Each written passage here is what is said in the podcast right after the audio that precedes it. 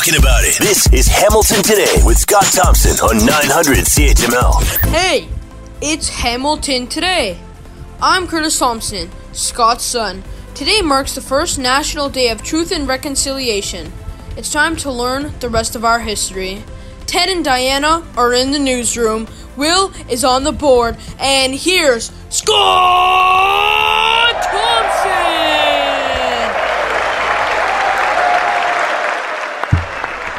Good afternoon. It is 309. It is 900 CHML. I'm Scott Thompson.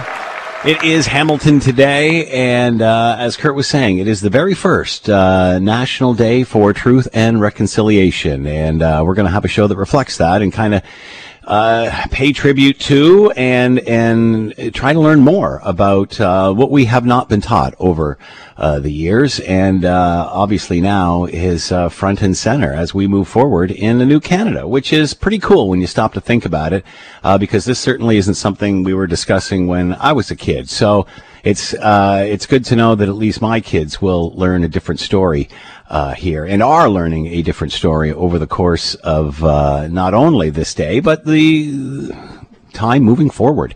Uh, I, I, don't believe there is any moving back here. There is no there is no moving backwards. Uh, it's obvious what has happened, and it's obvious the mistakes that were made, and now we have to learn as much as we can. And, and, you know, I think it's got a lot of people confused, and they don't know what to do. They don't know how to react. I know I felt that way initially when uh, first really uh, having my eyes open to this, which I, th- I think for a lot of people was uh, the discovery of uh, uh, uh, the discovery underneath the Kamloops, former Kamloops residential school of all those unmarked children's graves. So, and now the search on to do the right thing with the rest of those sites across uh, the country, which is one of the stories we'll talk about a little later on today. So I, I think that has changed uh, everything.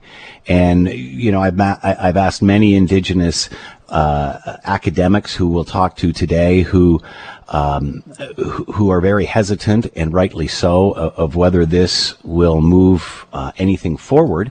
And they they certainly have the right to feel that way because there's really been no uh, proof otherwise has there?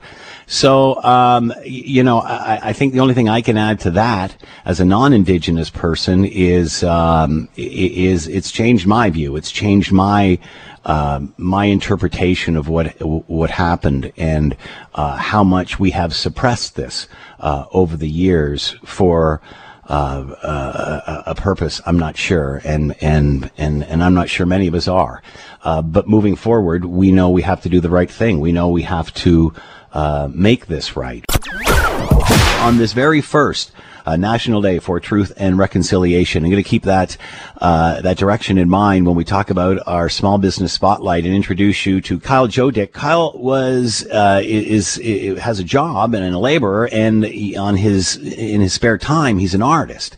And then the art, as often happens, or sometimes if you're lucky, it takes off. And uh, Kyle is, is one of those people. Kyle is Cayuga from Six Nations of the Grand River with Turtle Clan and is with us now. Kyle, thank you for the time. I hope you're well. Hey, how's it going, Scott? It's going well. So how did you start? First of all, how long have you been doing this? Obviously, you've got the murals going now, but when did art start for you?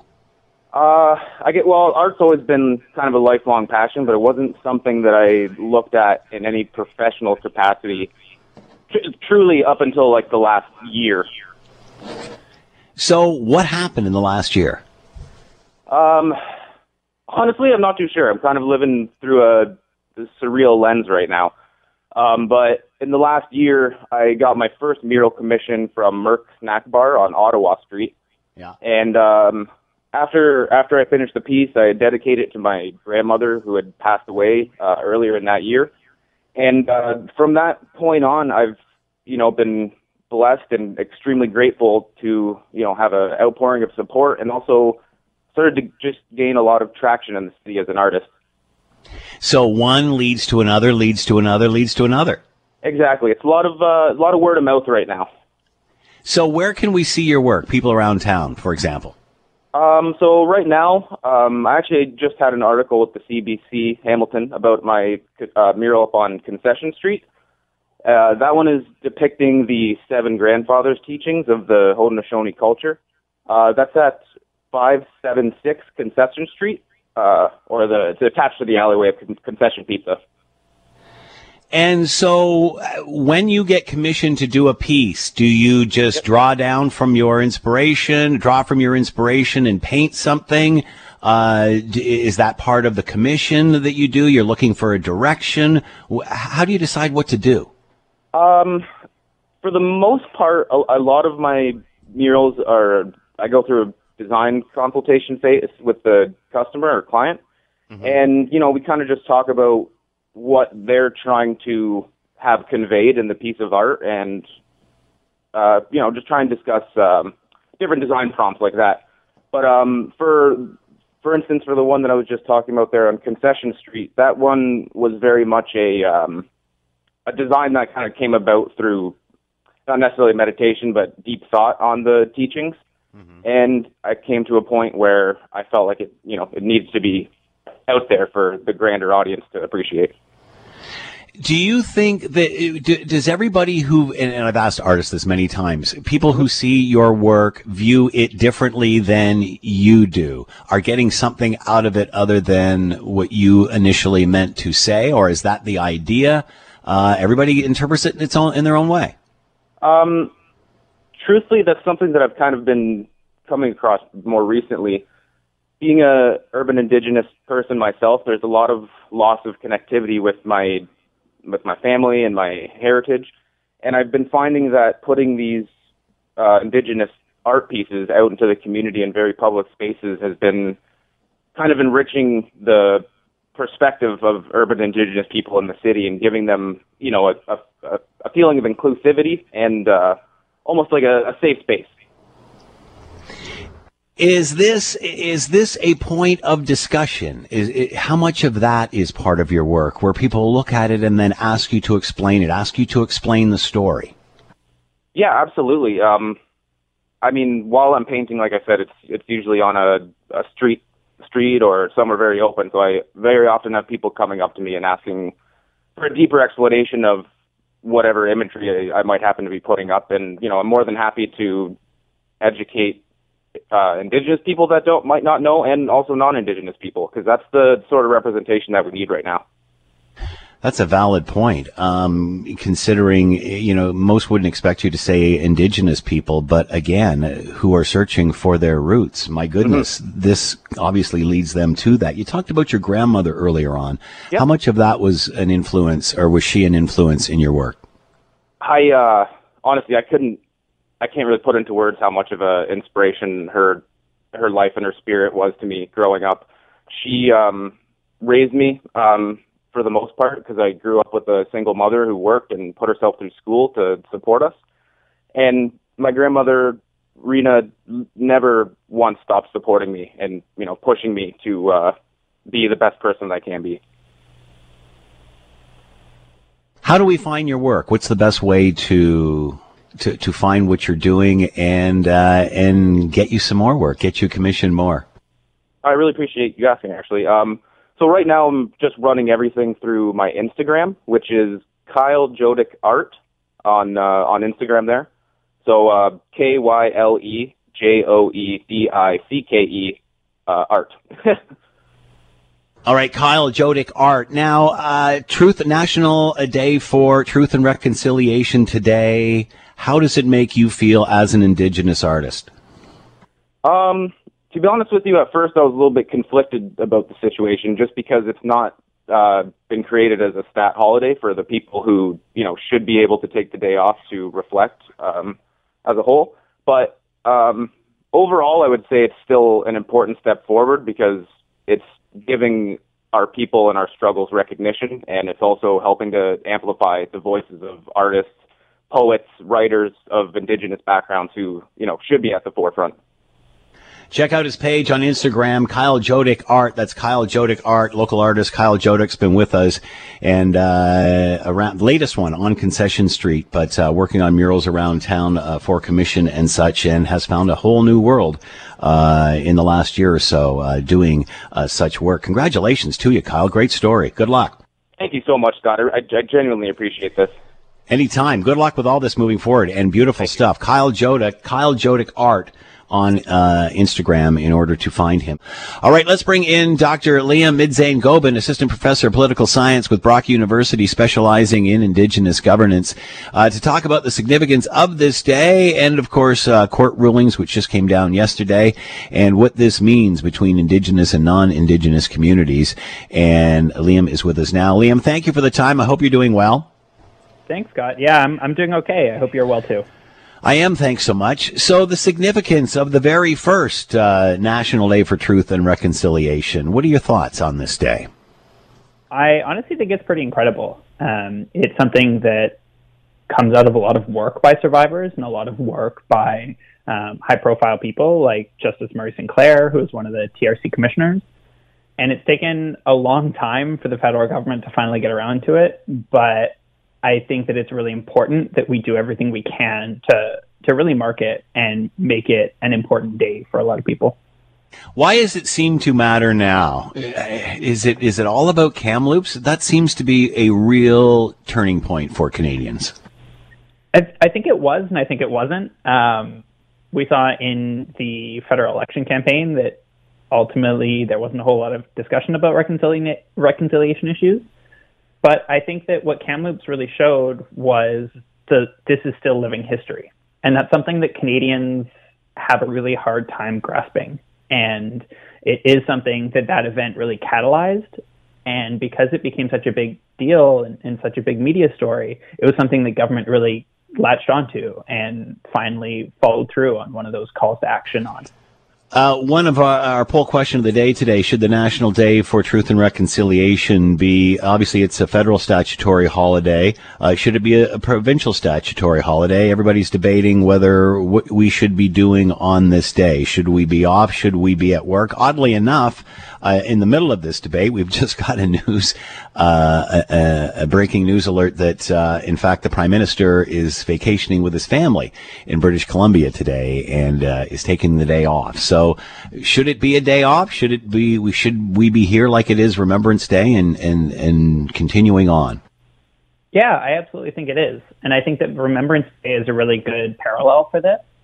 This is oh, well, I should say every Remembrance Day we get a lot of historical information, and we're reminded of the importance of the day and the important sacrifices that Canadian soldiers made and what that means for us today.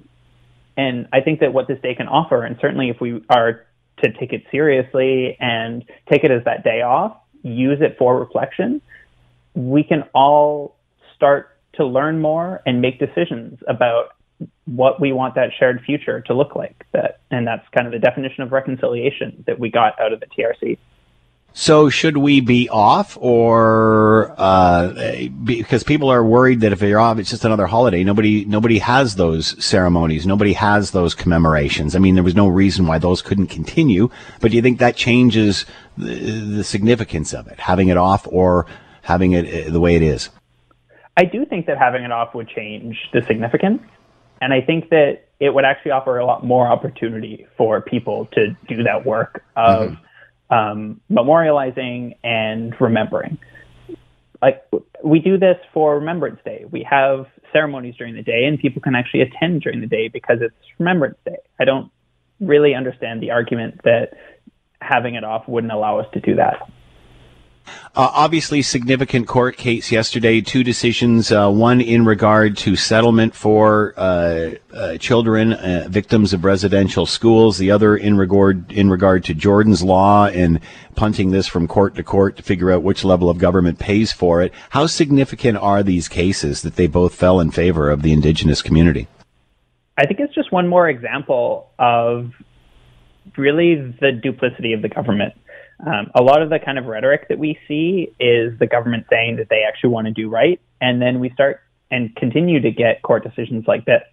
Leaders like Cindy Blackstock have done a really incredible job pushing this forward and never forgetting that it really is oftentimes children that are at the heart of uh, these kinds of decisions and service provision certainly. Um, but then when we start thinking about healthcare, like Jordan's principle, and when we start thinking about the intergenerational trauma of intergener of sorry uh, residential schools, these are really crucial because it is an opportunity for the government to step up and finally live up to its obligations. So, do you think we'll see an appeal from government on this, or do you think this will be taken for face value considering where we are with this day now? It's been 14 years, and I would be really shocked if the government didn't appeal this. Um, over those 14 years, they've kind of consistently, especially when it comes to the child welfare situation, they have consistently appealed and tried to limit what they are responsible for. And so them passing the National Day for Truth and Reconciliation is, is wonderful. But as we've seen, even on issues of uh, boil water advisories or just being willing to, to not continue on with this appeal, that doesn't necessarily mean that they're not going to continue to undermine what this day can mean elsewhere. Uh, so is this largely symbolic? I don't think so. And here's where I, well, I should say, I don't think it has to be. And I think that what individual Canadians end up doing with this day really is where we can start to see some of the success of the day itself. So if people are going to take out time from their day to do the work of reflection, that can take a variety of different forms, but it can be something as simple as reading the 94 TRC calls to action or the 230 plus uh, calls to justice from the Missing and Murdered Indigenous Women and Girls Inquiry. It could be reading the executive summaries. If you don't have time to read the entire thing, they're long reports, multiple volumes. Take some time to read the executive summaries and learn about what the Canadian government has done and is doing. Um, there are all kinds of events that are taking place. I know the Woodland Cultural Center that is close by and has a number of really incredible programs. So it doesn't just have to be symbolic if people are willing to really step up and uh, do a little bit of work to, to learn more about not only what has happened, but what's happening today. It's our history. Uh, Dr. Liam Midzain Gobin with us, Assistant Professor of Political Science, Brock University, specializing in Indigenous communities and governance. Uh, Liam, thanks so much for the time and insight. Much appreciated. Be well. Thank you, Scott. You be well as well.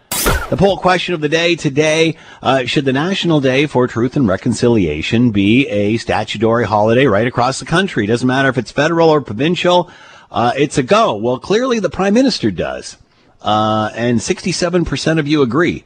It should be a uh, a stat holiday right across the board. Uh, the prime minister on holiday with his family. Uh, we are finding out in British Columbia, uh, Tofino, British Columbia, and uh, not attending uh, events that he had been invited to. instead, marking the first National Day of Truth and Reconciliation on vacation. Even though the itinerary for the prime from the prime minister's office said he was in Ottawa today in meetings, so it'll be interesting to see how um, that is received across the country. You would think he would be on uh, on our TV screens uh, all day at, at various uh, commemorations and such, since this is um, the very first National Day for Truth and Reconciliation. Let's bring in Patty Doyle Bedwell, Native Studies instructor with Dalhousie University, and is with us now. Patty, thank you for the time. I hope you're doing well. I'm doing well. Thank you, Scott. Uh, your thoughts that the prime minister uh, isn't at various events across the country, is instead uh, vacationing with the family, or at least taking some, uh, I'm sure, well-deserved time off. Your thoughts on this very first day? Well, I think he should have been in Ottawa. he should have been at different events today. There's things happening all across this country to commemorate the lost children, the residential school survivors. The federal government made this a statutory holiday so why why is he on vacation? That's my question. He should be here at different uh, events. It'll be interesting to see how uh, this is received across the country, uh, considering uh, uh, again his advocacy for such uh, such an event and and apparently the support for it. What are your thoughts, Patty, on this very first National Day for Truth and Reconciliation? What are your thoughts on on where we are? Well, I think this is a good first step. And it's not just today, it's every day. We need to be thinking about this, learning about this. People should be advocating for the calls to action. So this is a good day to have a remembrance of what has happened in the past, but it's also to me a catalyst for people to start learning about what happened. Should this, should we be off for this or should it be like a remembrance day where it depends on which you are and where you're employed or does that even matter? I'm sorry, I didn't hear what you said. Should we? Should this day be a statutory holiday right the way across the board, like provincially Yes. and federally? Yes, it is in Nova Scotia. So we had the day off, and um, people had the opportunity to participate in different events today. So it, everybody has a day off. Well, government and hospitals. Yeah. Well, not hospitals, but government and schools, universities. Better to have us in learning about it or the day off per se. I think it's important to take the day hmm and participate in commemorative events, just like we do on Remembrance Day. Uh, but Well, Remembrance Day, not every not everybody gets it off in Remembrance Day. It's pretty much the same yeah, thing. It true. depends across Nova the. Scotia, we get it. Yeah, not really. Clearly, we are living in the the, clearly we are living in the wrong province here, Patty. Uh, we got to come out to the east. Uh, so uh, let me ask you this: Uh, Was the Kamloops Residential School discovery uh, all of those uh, graves, bodies beneath the former residential school? Is that is is that the catalyst that helped propel this? It seems that was significant in getting finally Canadians' attention. Yes, I think that was the catalyst because people were shocked, appalled, disgusted. Oh my God, what happened? And it got a lot of media attention, and people like my friends who are not Indigenous, they were just shocked. And it really caused them to really think about what happened. What happened at those residential schools? You know, it made them think about it. So I think that was a good catalyst, even though I don't like to think about our dead children. But they are calling out to us. They're asking us to bring them home. And I think that's an important thing that we need to be doing. How is the indigenous community looking at this? And you can see how there's some skepticism. You can see how there's some thanks. But on the other, like, I mean, obviously, this must be a very difficult day. It's been a difficult day for me. It made me think of my mom, who went to residential school, my uncles and aunties. Not that I don't think of them all the time, but I do today. I gave a talk this morning and I almost started crying because I just was so emotionally vulnerable today. How do you, how does the indigenous community feel about this change of tone from Canadians? My understanding is that, like today, I gave a presentation to all many. Well, I don't know how many people were on the call, but to the Dal Faculty Association, and people were very interested, interested in learning about what happened, and interested in advocating for change. And I think that's a positive step. Patty Doyle Bedwell with us, Native Studies instructor with Dalhousie University, talking about the very first National Day for Truth and Reconciliation, which of course is today. Patty, thanks so much for the time. Thanks for sharing you. your stories. Be well. Thank you. You too. We want to play you a portion of an interview. Uh, in- for more than a century, thousands of children were forced into the residential school system. Decades later, the harm of that system can be seen, felt, and heard in our, all of our communities. Uh, CJOB Winnipeg host Lauren McNabb sat down with one survivor to hear how she's working to make sure her story and all of their stories are heard. Miigwech Shemanto. Thank you, dear Creator, for giving me another day to walk your beautiful earth. She's grateful for the gift of time and the perspective 80 years can bring. You have to be thankful.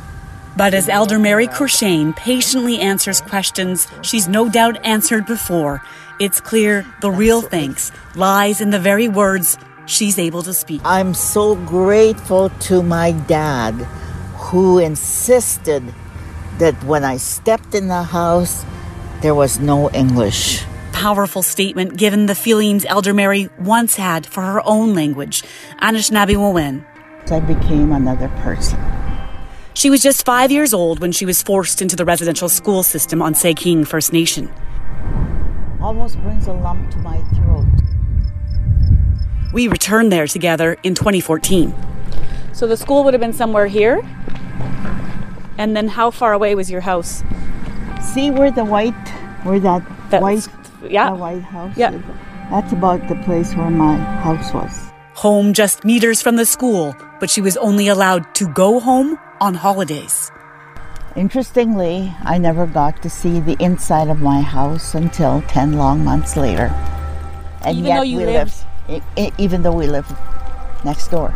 She can still recall those first days, the fear and loneliness. But her clearest memory remains a day in the early 50s when she returned from her sixth year in residential school. And he says, oh, Donna Stushin, my daughter's home. And when I heard those words, I looked at my dad with dark face. And I looked at my mom and she looked at me. And this rush of hatred almost came over me. I stood up to him and I was just, you know, proud that I could speak, speak the English language. And I said, from now on, we'll speak English in this house. And my dad, my dad's jaw dropped. And he sat back down. And actual tears came to his eyes. And he looked at my mom and he said,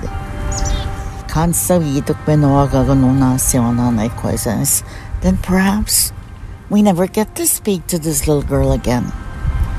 Kangi Kenimasi. He says, I don't know her. And I was 11 years old, going on 12. Already I had been indoctrinated. Already I was brainwashed to believe that who I was was one to be looked down on and to be, you know. Did someone tell you that was the way to live? Yes. Yeah. Every day of my school life, every day of my school life. Your ancestors are no good. They Elder Mary says that feeling lingered for decades, even after she married, even after she had kids. Why not bring them up?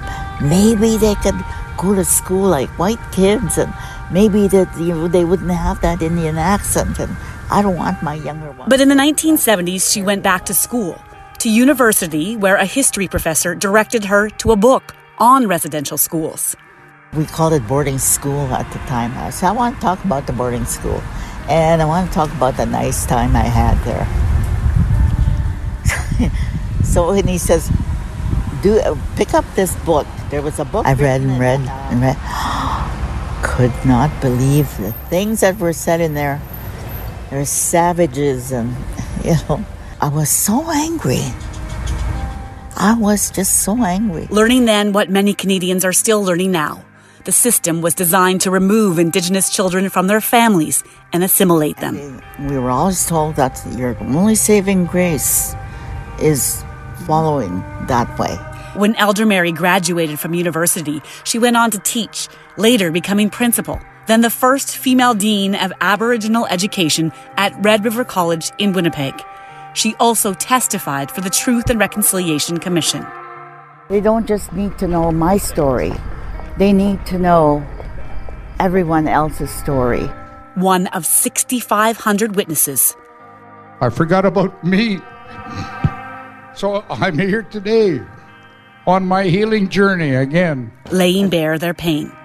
This next voice is residential school survivor Eugene Arcand, speaking after the TRC report was released in 2015.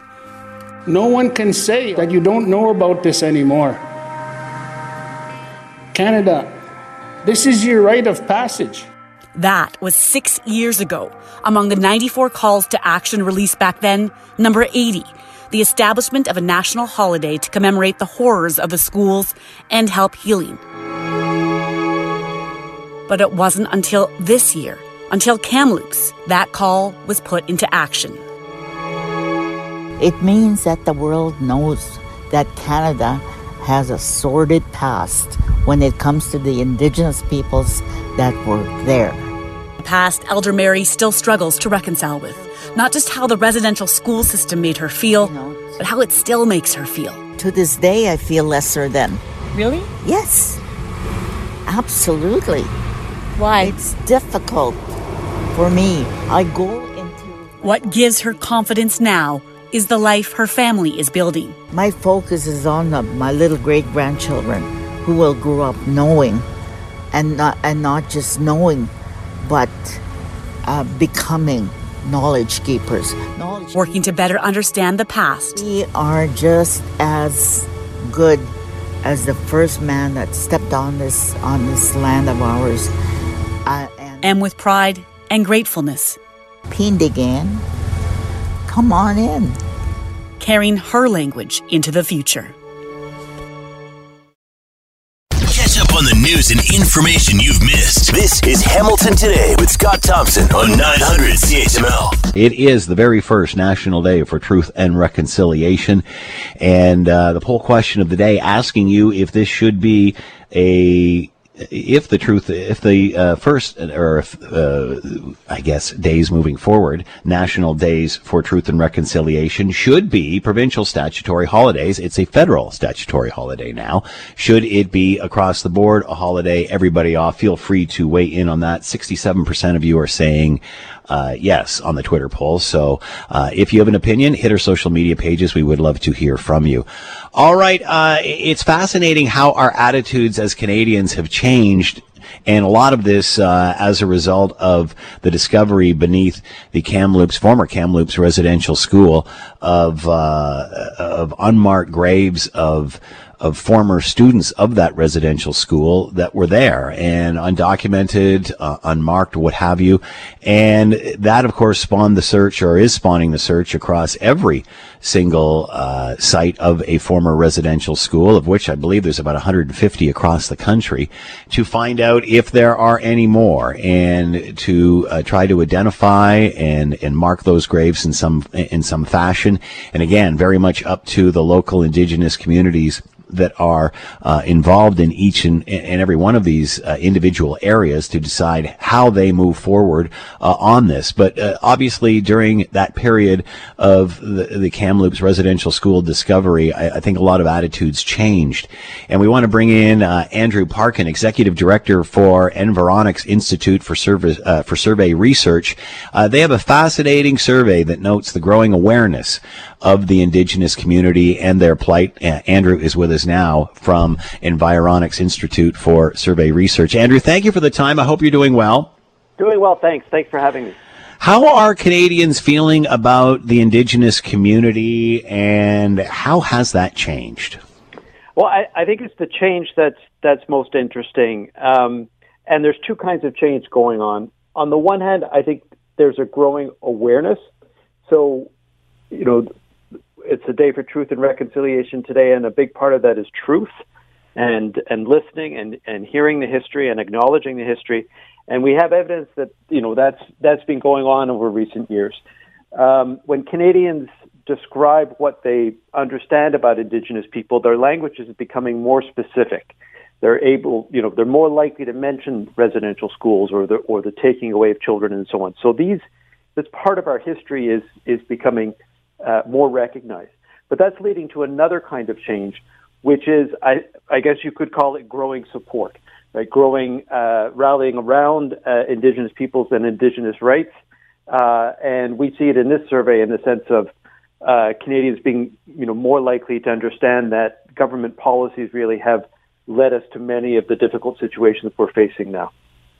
Uh, the indigenous communities have been have been yelling this for for decades. It appears um, now things uh, are are changing. Are changing. We can feel it changing. How much did the situation uh, with the Kamloops, former site of the Kamloops residential school, have to do with this? Do you think, Andrew? Well, I, I think I think it did uh, obviously have to do. You know, as you said, this work has been going on uh, for years um, uh, and even you know some of the things that uh, were discovered at uh, schools like the one in Kamloops and other uh, and and in other locations, you know, they were mentioned in the tr- Truth and Reconciliation report. They were these were things that that you know were known, but not necessarily known as widely as they could be in the general public by the average Canadian. And I think you know those unfortunate episodes earlier this year, uh, you know, at least they they they push the conversation and push the knowledge further and they did make a difference. What about age or geography? How does that change the discussion? I, I mean, the geography matters a little bit. Uh, uh, the prairies, I think, have always been an area of the country where attitudes, I, I think it's fair to say, attitudes are maybe a little harsher or harder, or change is, is slower to come. Uh, but it's it's not a huge difference. It's a noticeable one. I think the most interesting one right now is with age. Uh, the, you know, the younger you go in the population, the more openness there is, uh, the mm. more understanding there is. Um, I, I'm not going. I'm not saying there's a huge generational gap here, um, but there is just this, uh, you know, evidence that younger Canadians, you know, perhaps because they're now that hopefully we're having some Canadians who are learning about this in school when they're very young, they're carrying that with them, um, and uh, and so we do see a difference there. Do you think Canadians are surprised by how little they or, or how much they don't know about this uh, about this situation about this issue? Well, I think you're still still hearing that today. You know, part of the part of the goal of the Truth and Reconciliation Commission, I think, was to get us to the point where no one could say, you know, no one ever told me about yeah. this part of our history. I was never aware. I didn't learn about this in school. Didn't see about this on on on TV. Um, and uh, so I think that is diminishing. And I think it's you know days like the one we're having today are are part of that. You know, the, the, this this this day of reflection and commemoration today is not it's not just a, a, a symbolic act. I think I think it's it's something you know we're having conversations like the one you and I are having now, and that's all part of the process to get us past this first stage on the journey to reconciliation, where you know the, the, people say, "Well, no one told me. I didn't. I didn't know about this." And and I think we are getting to the point where we can move to a next step beyond that. Will this grow? Uh, will the second National Day for Truth and Reconciliation be bigger than the first? Well, I don't think I'm. I'm. Uh, you know, I don't know if I'm the best person to say that. I guess I would. I would just say I hope so, and it, and it, and it looks like uh, it looks like it will. You know, I I think one thing I would like to say is, you know, we, we've just come out of an election campaign, lots of heated mm. arguments in that. A lot of people saying, you know, this country is divided, uh, you know, divided by regions or, or big cities versus rural areas and so on. You stand back from all of that we can see through a number of the surveys we do, the country is changing. And the way it's changing is that we are coming together. And part of that coming together is acknowledging issues that we have, acknowledging issues in our history, acknowledging issues today around racism, discrimination against different groups, and so on. So, as a whole, we are moving in, I think, a positive direction. More awareness, and with a more awareness, I think becomes more uh, a greater willingness to listen and a greater willingness to change. That's great news considering how divisive we have been and hopefully a global pandemic will aid to bringing us together as well as this cause. Andrew Parkin with his executive director of Environics Institute for Survey Research, noting that there is a growing awareness of our indigenous communities and Canada's relation uh, to them. Andrew, thanks so much for the time. Be well. Yes, thank you. Scott Thompson, Will on the board, Diana in the newsroom, and all around the round table right now. Feel free to jump into the fun. We would love to hear from you. Send us a note via the website, Scott Thompson at 900CHML.com. And the phone lines are always open at 905-645-3221, star 9900 on your cell on this first National Day for Truth and Reconciliation. Uh, hello, uh, Diana and Will. Hope you're both doing well on this National Day for Truth and Reconciliation. Let's start with uh, the poll question of the day because uh, the Prime Minister has added a whole new element to this discussion uh, with news that's just breaking. Uh, and our poll question of the day, because the big, it's like Remembrance Day. Should this be a holiday? Should it be off? Should it be more than just a government holiday at the federal level? Should it also be a provincial holiday and, and a day off across the board? 67% percent of you are saying yes. Uh, it should be a holiday, and clearly uh, the prime minister has listened because it's just been announced that uh, he is in fact on holiday. Now he participated in a ceremony, I guess, last night, uh, but for the actual day, the first day of uh, of Truth and Reconciliation, uh, he is in fact on holiday. What do you what do you guys think about that, Diana? I think whoever's doing his PR really needs to advise him better. Um, and the thing is, know, is that like, on I his mean, on Come his schedule, on his schedule, it says that he's in Ottawa. It doesn't even say he's on vacation. So I think that's part of it as well. He was kind of sneaking away. So uh, anyway, I interrupted Diana. Go ahead. No, I just think um, I don't know, you know, why he thought or his advisors thought that this was a good idea. Um, you know, especially since he, you know, is so adamant about you know fixing quote unquote indigenous rights and and and issues here in Canada, and for this, you know, to occur on the day when we're supposed to be thinking about it top of mind all day.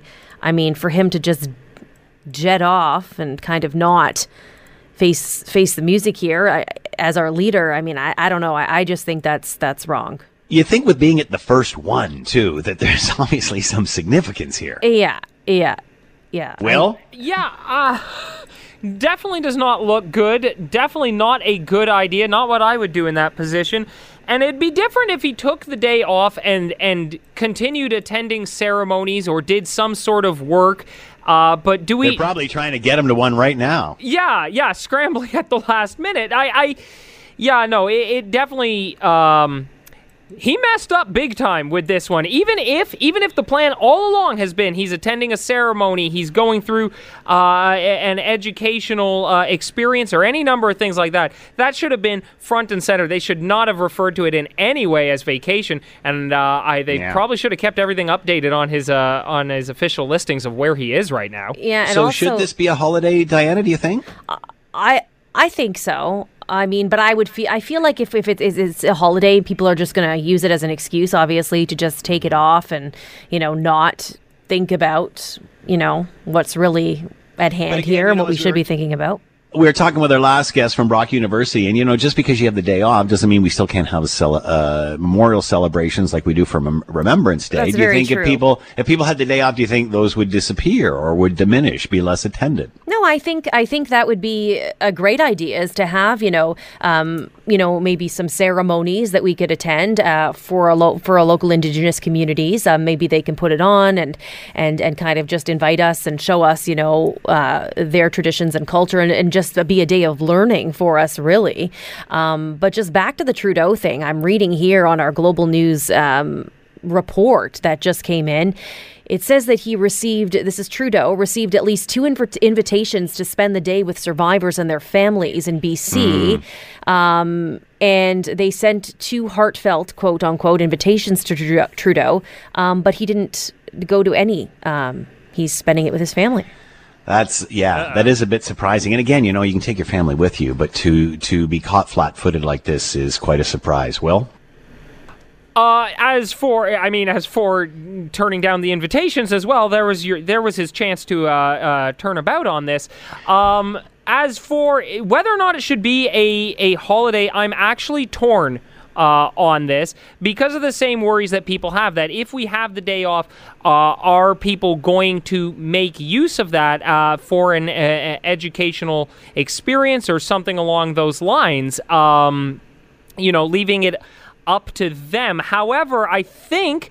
You know, going back and forth, even right up until this debate right here on air, uh, I think I've got to agree with uh, the majority in the Twitter poll that no, it would be better to have this as a full day off. There are events taking place, there are things happening, and even even so, even if there's nothing happening in your area around you, you can still take the initiative to take this day. You have the internet, you have the library, you can still use this day to focus and learn Hmm. and do something for yourself. So I think in the future, maybe a full day off, it would be better. Uh, and we should uh, come clean here. As federally regulated business, as radio is, we have it off. And with the- you know we're working because it would make sense to have us here talking about it uh, rather than you know taking off somewhere. Right. Uh, but still do get it as a lieu as a result of that. So it's it's that's the way it is for fregu- uh, federally regulated employees, uh, and different for the rest. It'll be fascinating to see how this changes moving forward. And the second uh, National Day of uh, for Truth and Reconciliation, if it's any different than the first. Let me ask you both this because you're younger than I am. Did you learn anything about Indigenous communities during school? I mean, I did, but I don't think it was the version that the Yeah. Indigenous community Wrong version, perhaps yeah. would have wanted me to learn. I mean, Well- I'm coming at it from a person that grew up and went to Catholic school. so, Yeah. Yeah, yeah. Um, did I did not go to Catholic school. I learned some of this in school, but the majority of my uh, education on this did come more from stories learned from uh, family, friends, and, and things Mm. along those lines. Yeah.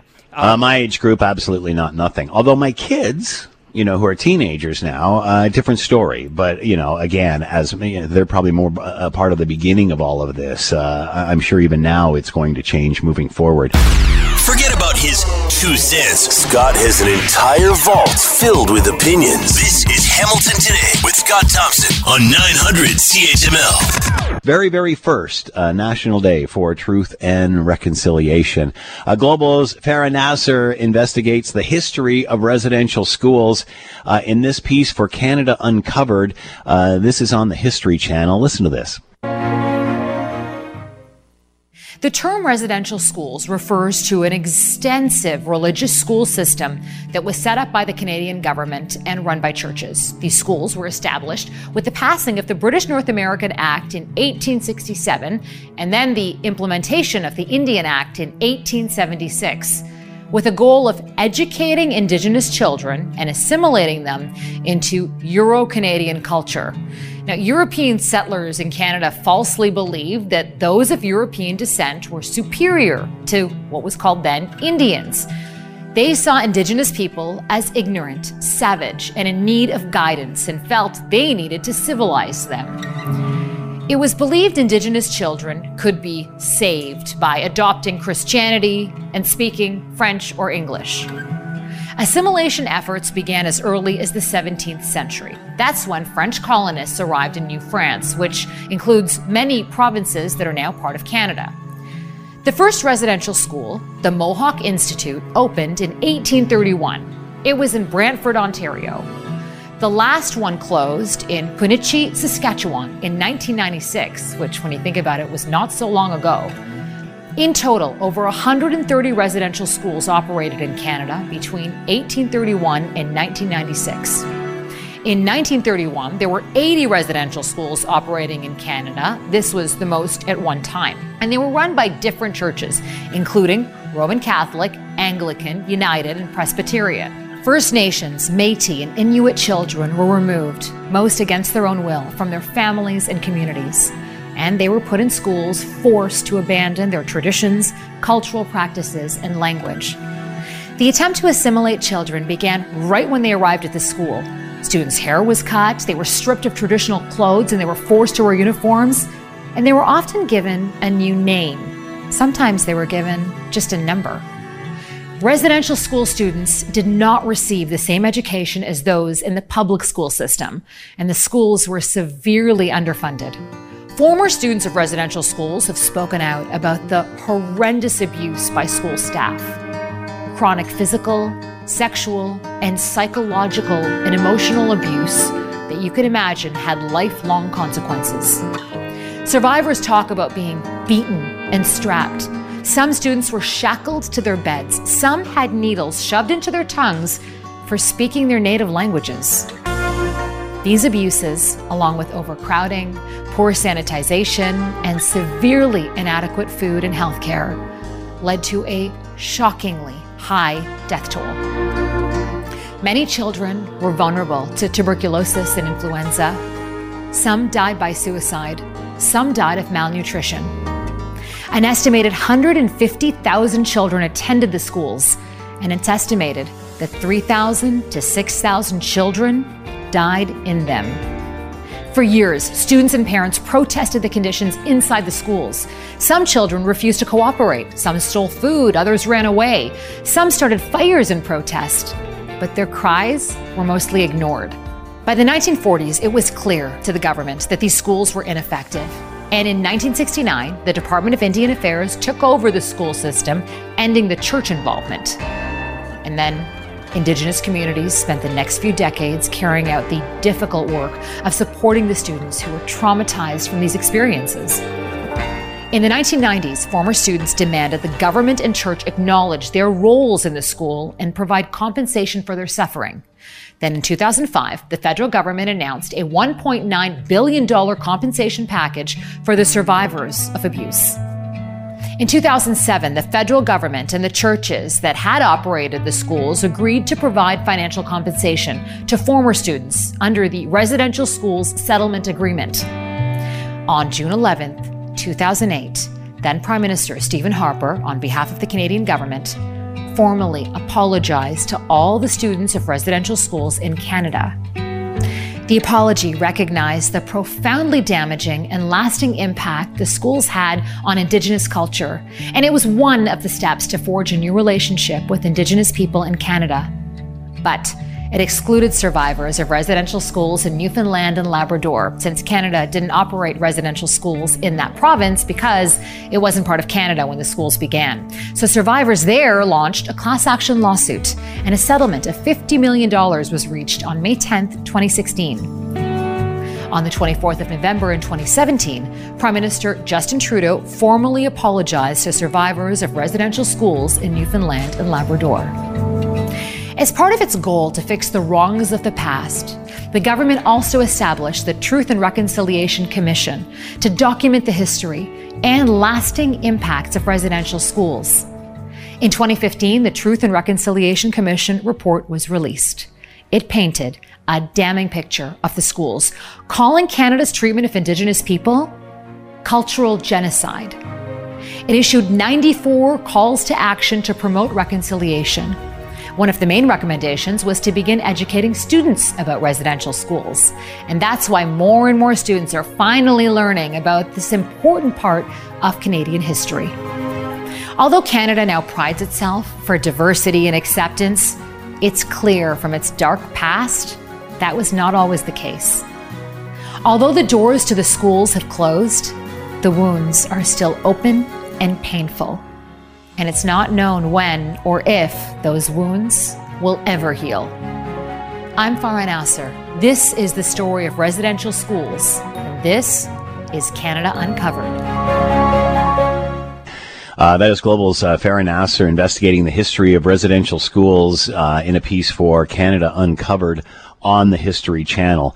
Uh, something, uh, wow, Im- impactful. And, and, and I'm happy to say we spent the whole show uh, covering various aspects of this day.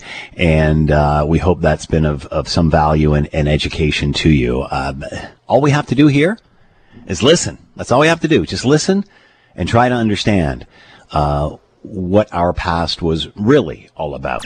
Let's bring in Scott Radley, host of the Scott Radley Show, columnist with your Hamilton Spectator. He's with us now. Scott, thanks for the time. Hope you're well. Doing fine, Scott. How are you? I'm doing good. Do you think the Prime Minister should be here, uh, at least um, hosting the very first uh, National Day for Truth and Reconciliation? Well, let me tell you a little something this morning. So I filled in for Bill Kelly this morning because Bill had to take the day off. And mm-hmm. we did a call segment asking people – the very question that the poll question is today. Should this be a stat holiday across the board? And I'll tell you what, uh, you know, you never know what you're going to get with call segments, but we do get great calls. I mean, so, not everyone, but we get great calls. And we yeah. had a lady call in today. Her name was Rose. And Rose raised a really fascinating question that stopped me in my tracks. And she said, How come the federal government that oversaw the residential school program that led to a day that we have to have like this are the only people getting a day off paid at home to have a vacation. Hmm. And it was like, it's a great question. Now, whether that means we should all have a day off or her recommendation was, you know what? No, federal employees should be at work and their paycheck from today should go towards reconciliation issues. Regardless, though, it seems really odd that the one organization that is the reason we're having this day gets the day off. And you know, this is the same debate that we have or have been having in regard to Remembrance Day. Yeah. And you know, if we give the day off, uh, and I've got a note here from uh, from a teacher that said uh, that he recommends that the kids be in school and spend the whole day learning about this, as opposed to having it a holiday. Uh, you know, obviously, I, I, am not sure where I am on this one. I, I would automatically vote for a holiday because we can do all of the ceremony in amongst that as well. But you know, he brought up a a valid point where, you know, if you've got the kids in school and you're spending that day doing it, we've literally done the whole show on this today. Uh, so it's fascinating, and I think that debate will continue. But uh, I, I, think it's a real um, uh, mistake for the prime minister not to be front and center during all of this, considering uh, his advocacy for indigenous communities. And you know, I mean, it's it's like being a feminist. He's he, he, he, he there was lots of show there, but where is he? Where is he? He, he should be here. So look, there there are times he gets criticized for being just show. Yeah, this is yeah, one of those point. times though that I think, you know, there is some symbolism in being front and center for this. And yeah, you know what? I mean, I think there is a fair case to be made that if you have named this day, if your government has made this the day, yeah, that probably, you know, if, if now could could this be different if it was nine years in or three years in or whatever? That you know mm-hmm. what for this particular, but this is the very first one. And so, you know, yeah, you know, I think symbolically it would have been a way better look if the leader of the country, who all not now, I mean, I was going to say all through the campaign, to some degree through the campaign, you know, reconciliation came up. I don't know if it was a front and center issue a lot of the time, but certainly not know, as much as the indigenous community would have liked it. No, but this this would have been, I think, very symbolic to say you know, even if you're going to take half your day off, I'm going to meet with somebody. I'm going to appear somewhere in some way. Yeah, you know what? I, I think there's a valid point there, and, and and I would say the same for if it was didn't matter what what party was in charge right now. If Erin O'Toole had won, I probably I would have said the same thing. If you're the leader who brought this in, yeah, probably at least show your face. I guess that would be my answer. So, your thoughts on the significance of this day? Well, um, you know, it goes to your question that you just asked a second ago about, again, should it be a day off? Now, we had different points of view. There are those who we've heard from today, Indigenous leaders, who say it should be a holiday because it's important. And we've had others. I had one on the show, on Bill's show this morning, the head of the Ontario Native Women's Association, who says, no, it shouldn't because if you just give people a day off, they're going to pack up their patio furniture and have a barbecue, and the kids are on Netflix, and no one's paying attention to this. And so mm. you miss the point of what's going on. We're way better to have people in the community at their workplaces or kids at school in orange shirts remembering what this is supposed to be about. You want to know something? I don't know what the right answer is on this one. And in fact, I don't know that there is a right answer because, Scott, as I say, you've got two strong opinions. Whichever way you go, half or some percentage of the population is going to say you're wrong for doing it. There's no, there is no right answer to this one. Um, what I would say and, and you know this this this is with a lot of different things. Let the indigenous community get together, decide what it as a majority would prefer, and come back and tell us what the preference is. And you know what? This is their day. It's our day too, but it's it's about their community. Uh, let them have the say in whether they think people should be together remembering or with the day off. I, and then who can argue? Good point. Uh, how significant, or I'm, I'm, convinced it is, Kamloops, the discovery of the of the unmarked graves below the former site of that residential school in Kamloops changed everything, changed the discussion in Canada. Sure, it did. Sure, it did. Um, because it made it, uh, it, it made something happen for a current generation that had, didn't really have anything before that would have brought it to their attention, if you know what I mean. Like it, it was not a, it was a history book thing rather than a civics or a current events thing. And so that, you know, that, that always changes it. Scott, if you, with anything, if you go somewhere, and this is maybe a bad example, but if you travel somewhere and you see a world historic site, guaranteed because you've now laid your own eyes upon it, you're way more interested in what that site is all about. Well, it's kind mm. of the same thing with this. If you see it with your own eyes, even not you're not there, but live on TV or with with a current situation, of course it's going to become more relevant to you and more important than if it was back from the you know the 1800s and you know even your grandparents weren't alive then. Well, who cares? I mean, that's, mm-hmm. and, and we shouldn't, I'm not being dismissive, but it's way harder to be really invested in something when it seems like it's so, so, so long ago and there's no connection to it. Scott Radley with us, host of the Scott Radley Show and columnist in your Hamilton Spectator, talking about the very first National Day for Truth and Reconciliation. Scott, thanks for the time. Be well. You too. as I'm reading from the Global News site right now, uh, the Prime Minister is spending his first Truth and Reconciliation Day on vacation with his family uh, in Fino. And many are wondering if that was really the right move for a, uh, a prime minister who is such uh, uh, an advocate for truth and reconciliation, especially with this being the very, very first uh, National Day of Truth and Reconciliation. Let's bring in Tim uh, Powers, Abacus Data, and he is with us now. Tim, thank you for the time. I hope you're well. I'm I'm well and ready to talk to you, Scott. I love you for that. Your thoughts on the very first National Day of Truth and Reconciliation and how significant this day is for Canadians.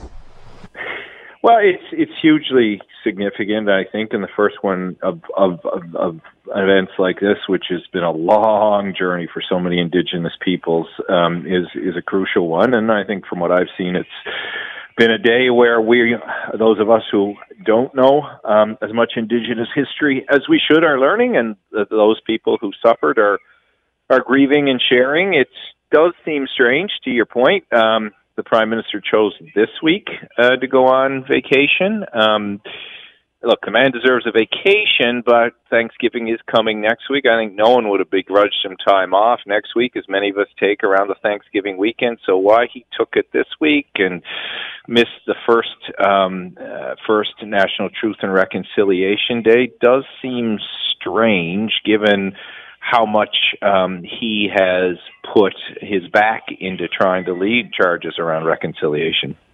Is this just an oversight from the Prime Minister's office? It just I mean, the agenda right. the, I, I, the agenda today said he was in Ottawa on meetings.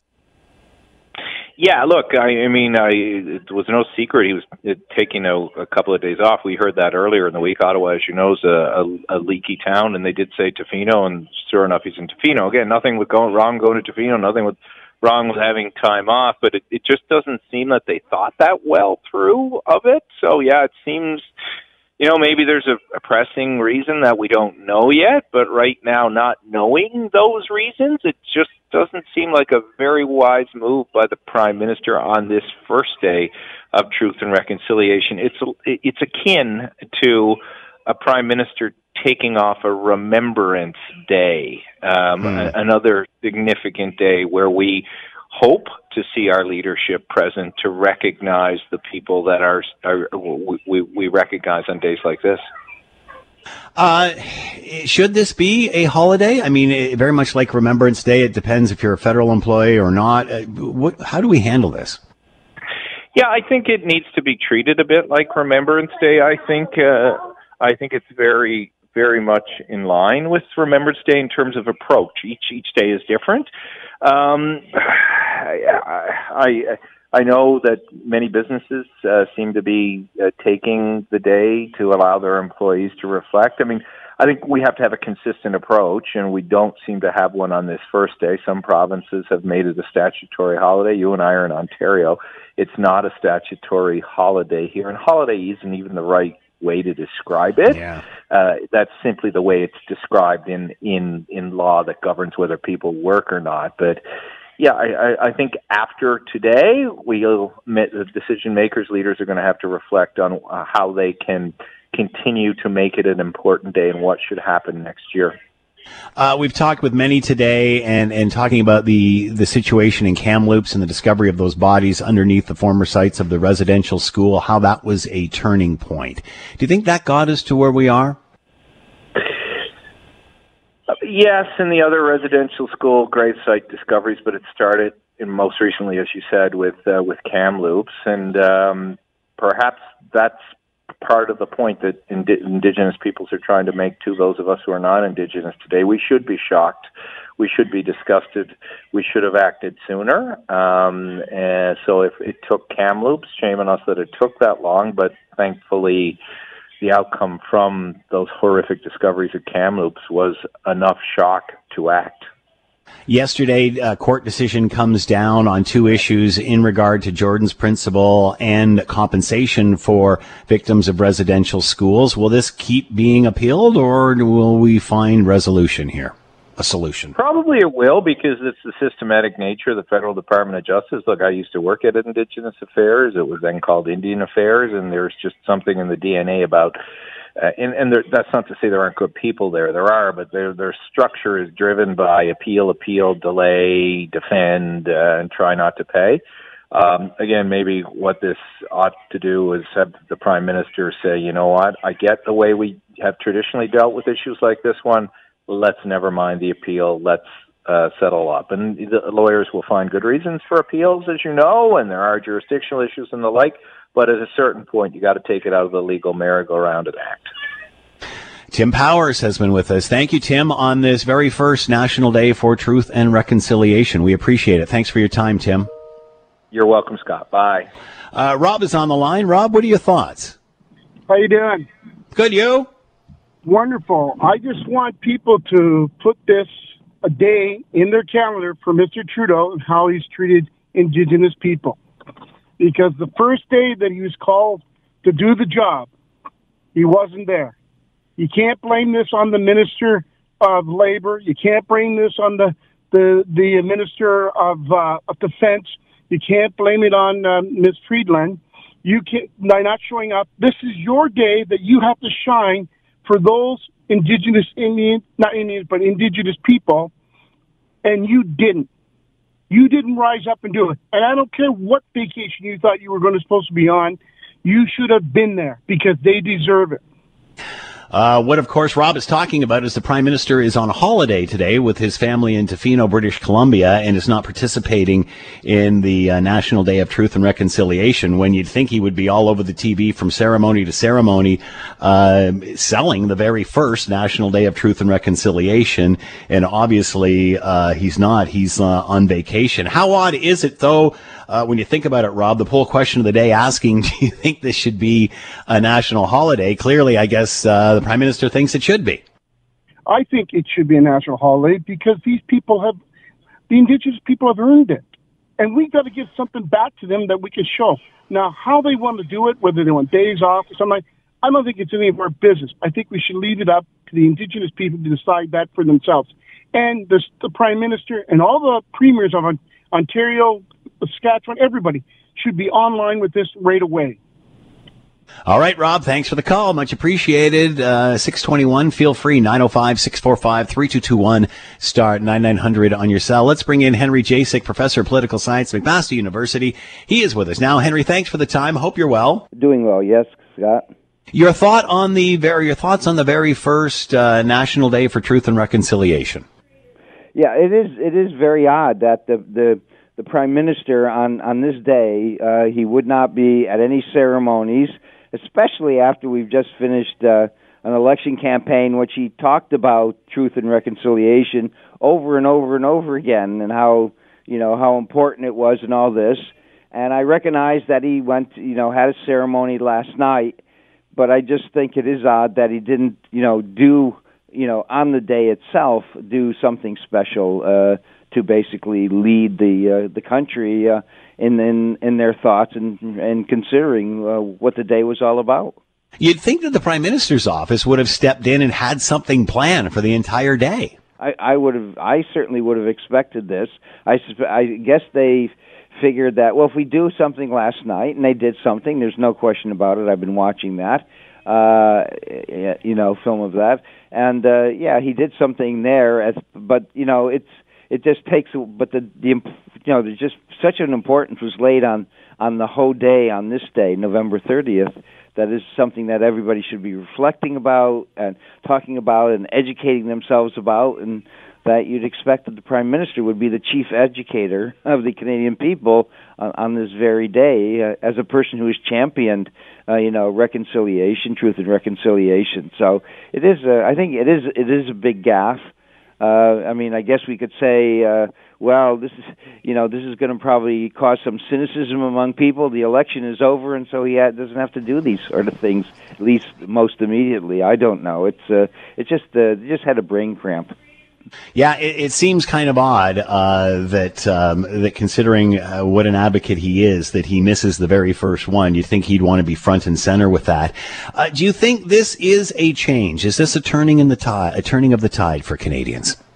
I I'm not so sure it is. I mean, I hopefully uh, we can things will be done that we can try to uh, work out and uh, you know basically try to do uh, you know pay attention to the truth and do things of reconciliation and help the uh, you know the indigenous community and and uh, to, to to deal with the trauma uh, that they've gone through and and it, it's going to be you know it's going to be difficult because I I'm I'm certainly I just think there's going to be continuing continuing uh, uh, episodes of where we where they exp- uh, experience uh, remembrance of the trauma. That's hmm. that's going to probably going to go over and over again, and that's always going to be hard to deal with.